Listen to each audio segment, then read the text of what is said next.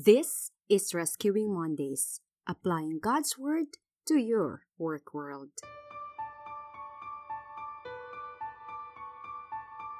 If this is your first time listening in, it is the objective of this podcast and my prayer as well to make the life changing wisdom of the Bible understandable and applicable to the modern workplace. In our technologically driven, complex, and ever changing modern world, navigating our work and the workplaces we go to requires thoughtful reflection. If you find yourself in any of these situations, fogged in when it comes to your faith and your work, enduring weekdays and looking forward to weekends or day offs, otherwise known as unhappily employed, unemployed, underemployed, or you sense a sizable Sunday to Monday gap. You may just be entering the world of work or you love the work you do. This is the right place. Rescuing Mondays was created with the belief that there is a better way to see work and to do work. We all find ourselves at different places in our faith journey, but as we explore together the rich truths of Scripture and apply those truths in our lives, my hope is that we are able to personally experience more of God in our life and in our workplace. Welcome back to Rescuing Mondays. I am your host, Emilu F. Iman, and this is episode number 16.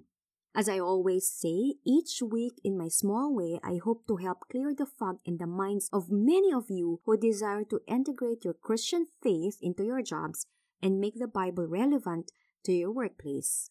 I release a new episode every Monday. I respect your time, so I will keep each episode short and sweet. But then again, I am hopeful that a small investment of your time will be well worth your effort. As I always do, I would like to give a shout out to those who are following, subscribing, leaving reviews, leaving ratings, and listening on iTunes, Spotify, or Google Podcasts. A big thank you from me.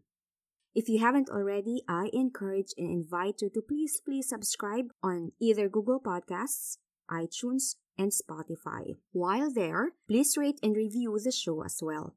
Your kindness encourages me to keep doing this. If you can also spare a minute or two to share this podcast to your friends through social media or by word of mouth, invite them to subscribe and follow.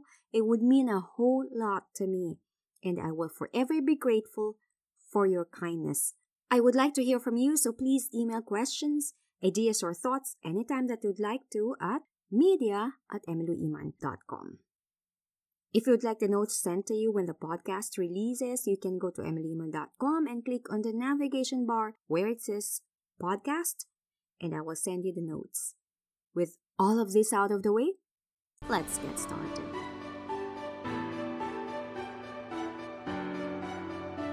Whether you like your work, don't like your work, or simply put up with your work, I think you all will agree with me that work can be a big pain work, sometimes it makes me want to curse, just to be honest about it. It doesn't matter if our workplace is at home, in a classroom, on a factory floor, or in an office cubicle, work can be a source of great frustration in our lives. Or is it just me?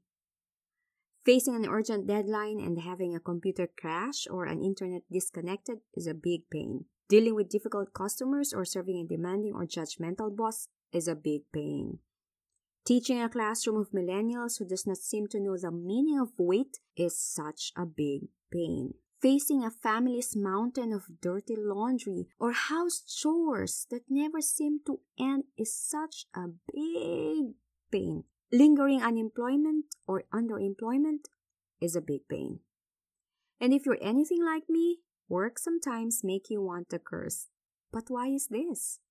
Why is work so often such a pain? Scripture does not give us all the detailed answers to this question, but the Bible does provide a helpful framework that paves the way for understanding why work is a mixed bag of the good, the bad, and the ugly.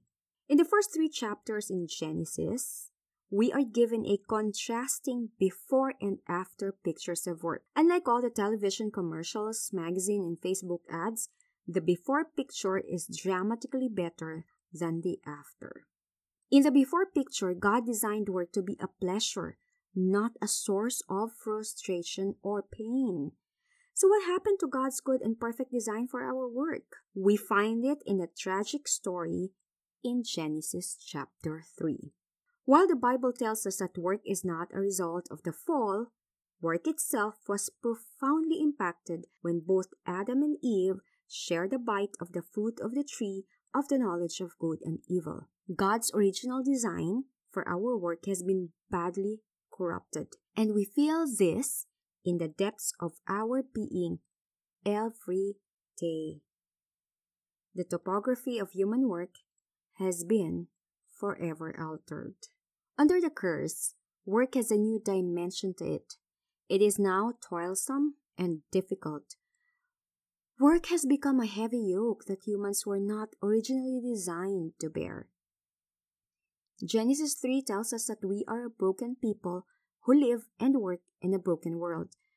Something has gone badly. Our work is not what it ought to be. The after picture the Bible paints for us about the toilsome nature of our work as a result of the devastating effects of sin is anything but encouraging. Our work is not how it was designed to be, and we feel it deeply. However, the good news of the gospel is that the tragedy of the fall is not the end of the story. Thank goodness. Though sin entered the world, the good news is so did the Savior the Lord Jesus Christ. Through his death and resurrection, we see Jesus as the Redeemer not only of human souls, but of the entire fallen world, only if we allow him to.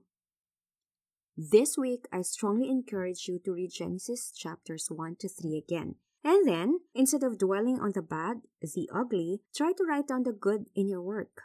What is the redeeming value of your work? How can you be a blessing to your company, business, office, and to your co-workers? I promise you, writing what you are grateful for as it relates to your work will help you have a more positive attitude. The masterpiece of most of our lives will not be seen under the bright lights of visibility, but will be the extraordinary impact of our ordinary day to day life, faithfully lived in extraordinary ways through the wisdom of the Word and the power of the Holy Spirit.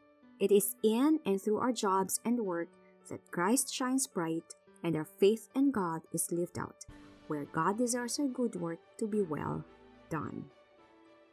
If this episode has been helpful to you and you are not subscribed yet, go ahead and click on that subscribe button.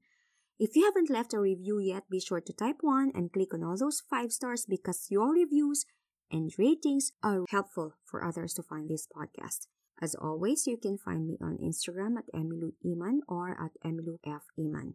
If you would like to connect beyond the podcast, the best way to do that is to join my email list at emiluiman.com where you will receive insider news. Click join in the navigation bar so that you don't miss a thing. You can be sure that everything I write and speak about will always have one goal in mind to encourage you to never stop believing God, to keep growing, and to become a better human being by failing forward, make wise decisions, and pressing on in this life. As always, I would like to really hear from you. If you have any questions about what we talked about today or about any other topics that you would like to hear on this podcast, please feel free to reach out via email at media at emiluiman.com. And that about does it for this episode of Rescuing Mondays, applying God's Word to your work world. I hope you are tuning in again next time. Thank you for listening.